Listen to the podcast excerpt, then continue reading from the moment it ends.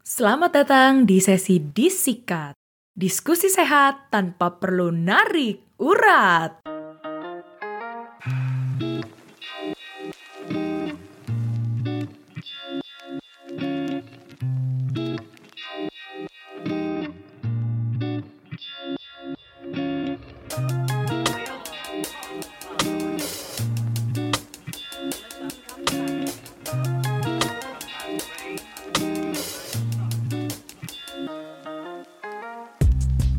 Yang udah ngikutin abjad tersirat dari awal, pasti kalian familiar ya sama sesi disikat alias diskusi sehat yang ada di Instagram story-nya abjad tersirat. Dan sekarang sesi disikat hadir di podcast abjad tersirat sebagai segmen monolog yang paling baru. Dan sama seperti yang gue lakukan di Instagram Story, sesi ini gue hadirkan sebagai safe space untuk kita bisa ngebahas berbagai isu sosial yang sedang marak dibahas oleh media. Tapi gue menyediakan sesi ini sebagai tempat untuk kita bisa latihan berpikir lebih kritis, men-challenge juga tanggapan umum di masyarakat mengenai beberapa isu lewat diskusi yang sehat. So, netizen Indonesia itu kurang puas untuk memulai tahun yang baru tanpa perdebatan di medsos soal child free versus punya anak. Dan kalau misalnya kalian merhatiin medsos belakangan ini, yang lagi heboh adalah tentang isu Gita Saf. Jadi untuk kalian yang mungkin uh, belum gitu tahu jelas backgroundnya, singkat cerita dia ini kan salah satu influencer yang berdomisili di Jerman dan dia mendapatkan komentar nih atau pujian lah dari followernya. Dibilang wah kakak wet muda banget gitu kan. Udah gitu si Gita malah ngejawab, oh iya dong rahasianya awet muda adalah dengan lo child free biar duitnya itu bisa dipakai buat lo botox dan stress free dan segala macamnya uh, di sini gue nggak akan membahas mana yang benar mana yang salah gitu. Tapi gue lebih membahas ke kalau memang lu udah nyaman dengan pilihan hidup lu ya kenapa lu mesti ngurusin hidup orang lain gitu kan. So it might tell something why you feel really bothered gitu sama pilihan hidup orang lain jadi kita mulai saja dengan salah satu pandangan dari temen gue bahwa dia nggak gitu peduliin soal child free atau punya anak, tapi dia mempedulikan tentang stupid parents free. Sebenarnya uh, anak-anak itu kan hasil parenting dari kedua orang tuanya ya. Ya dengan orang tuanya mungkin bisa belajar untuk lebih bijaksana atau lebih updated dengan parenting mereka ya bisa menghasilkan anak-anak yang tidak brengsek gitu. Ya mungkin itu yang bisa gue simpulkan. Nah yang kedua adalah tentang uh, perspektif salah satu temen gue yang menurut pandangan dia agak-agak berbeda dan tidak mainstream gitu pandangan hidupnya. Jadi background pencerita ini memang memerlukan logika dalam segala sesuatu hal yang dia lakukan. Jadi kalau misalnya emang nggak bisa dicerna pakai logika, dia nggak akan ngelakuin itu atau sangat susah untuk dia melakukan hal itu. Sesimpel misalnya tentang jatuh cinta. So that's the starting point gitu kata dia. Pandangan dia gitu ya, uh, dunia ini nggak ada yang 100% salah atau 100% benar. Life is always a choice dan nggak ada satu formula yang bisa bikin hidup seseorang itu uh, berjalan dengan mulus. Terus perspektif dia mengenai child free versus being a mom gitu ya adalah satu. Sampai sekarang aja dia masih bertanya-tanya, kenapa harus banget untuk punya pacar? Dan yang kedua, kenapa harus banget buru-buru kawin? Lalu diikuti dengan kenapa harus banget punya anak? Dan untuk beberapa hal yang tadi udah dia sebutin, dia memberikan ke gue alasan-alasan uh, dia kenapa bingung gitu ya. Tapi ini gue uh, langsung lompat aja ke bagian soal kenapa harus banget punya anak. Karena uh, menurut dia alasan gue untuk punya anak berarti meneruskan keturunan kan biasanya. Cuma dia juga nggak pengen-pengen amat untuk punya versi dia yang lainnya di muka bumi ini gitu.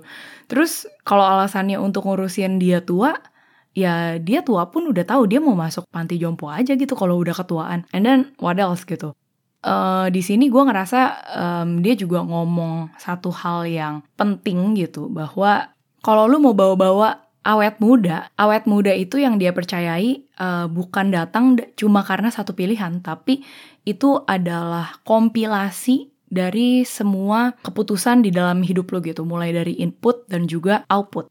ini juga yang menurut dia orang suka ngelupain bahwa the greatest power itu datangnya dari mindset. So tentu aja orang yang punya hidup yang bitter pasti kelihatannya tuh ya lebih tua lah entah itu dari mentalnya atau fisiknya gitu ya. Nah kalau itu tadi adalah perspektif dari salah satu teman yang udah share. Sekarang gue mau membawanya ke perspektif gue sendiri gitu.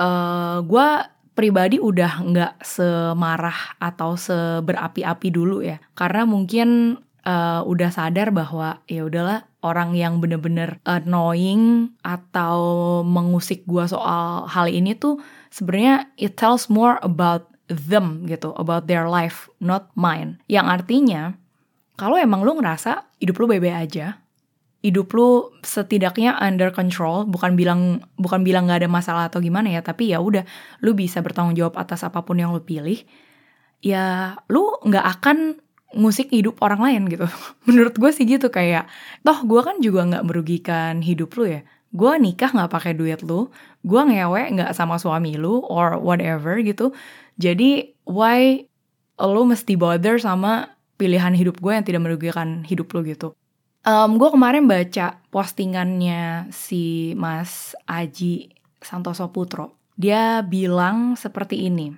Ada yang milih child free, merasa lebih baik dibanding yang punya anak dan jelekin yang punya anak. Ada yang milih punya anak, merasa lebih baik dibanding child free dan jelekin yang child free. Barangkali sebenarnya kita ini sama-sama takut. Jalan hidup yang beda jangan-jangan benar dan takut jalan hidup yang dipilih jangan-jangan keliru. Makin takut, makin agresif. Nah, gue pribadi sebetulnya sangat menyayangkan ya kenapa di Indonesia tuh hal-hal kayak gini ujung-ujungnya jadi ribut gitu, bukan jadi diskusi yang uh, bikin orang mikir atau at least bikin lo mikir dulu sebelum ngetik dan marah-marah di sosmed orang lain gitu ya. Biasanya orang-orang yang menurut gue langsung berkoar-koar uh, marah atau nyinyirin pilihan hidup orang lain itu adalah orang-orang yang jarang berbicara dengan dirinya sendiri itu jarang uh, mikirin oh pilihan hidup gue ini seperti apa ya? Dan evaluasi.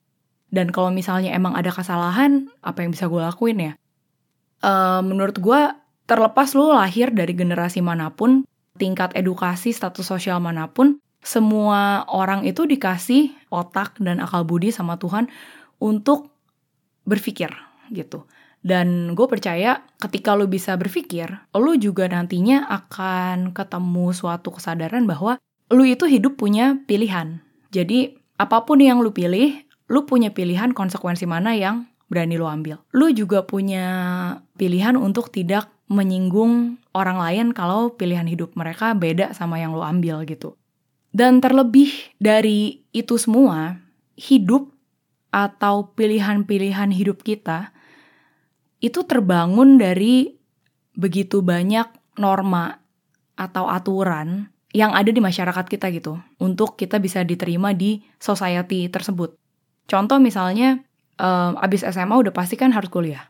Udah gitu udah saya kuliah udah pasti harus nikah dan punya anak.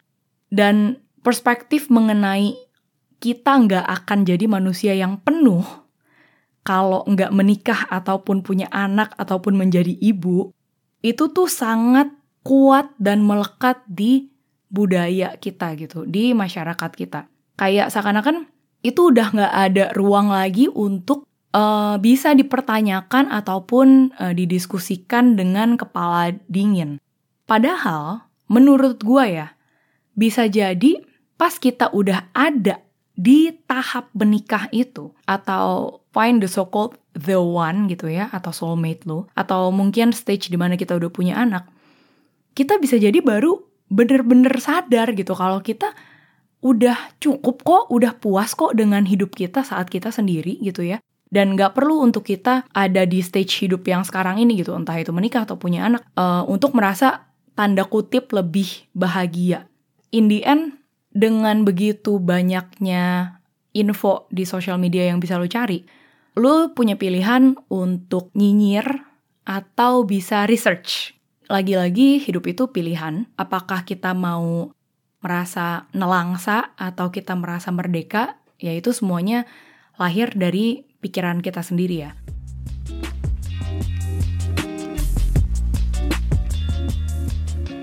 Jadi sebelum episode ini berakhir, seperti biasa gue mau kasih satu pertanyaan untuk kalian semua. Adakah pilihan hidup orang di sekitar lo yang bikin lo risih? Dan kalau iya nih, biasanya pilihan hidup mereka itu menyangkut soal apa sih? Kalau memang lo juga sadar pilihan hidup mereka nggak merugikan lo, kenapa hal itu bisa segitunya mengusik kedamaian jiwa lo? Thank you for listening dan kalau lu mau ikutan sesi disikat yang gue buka di Instagram Story, silakan follow Instagram Abjad Tersirat supaya lu bisa ngedapetin update-nya. Dan kalau lu mau kasih ide atau topik-topik yang seru untuk dibahas di sesi ini, langsung aja ngobrol sama gue via Instagram.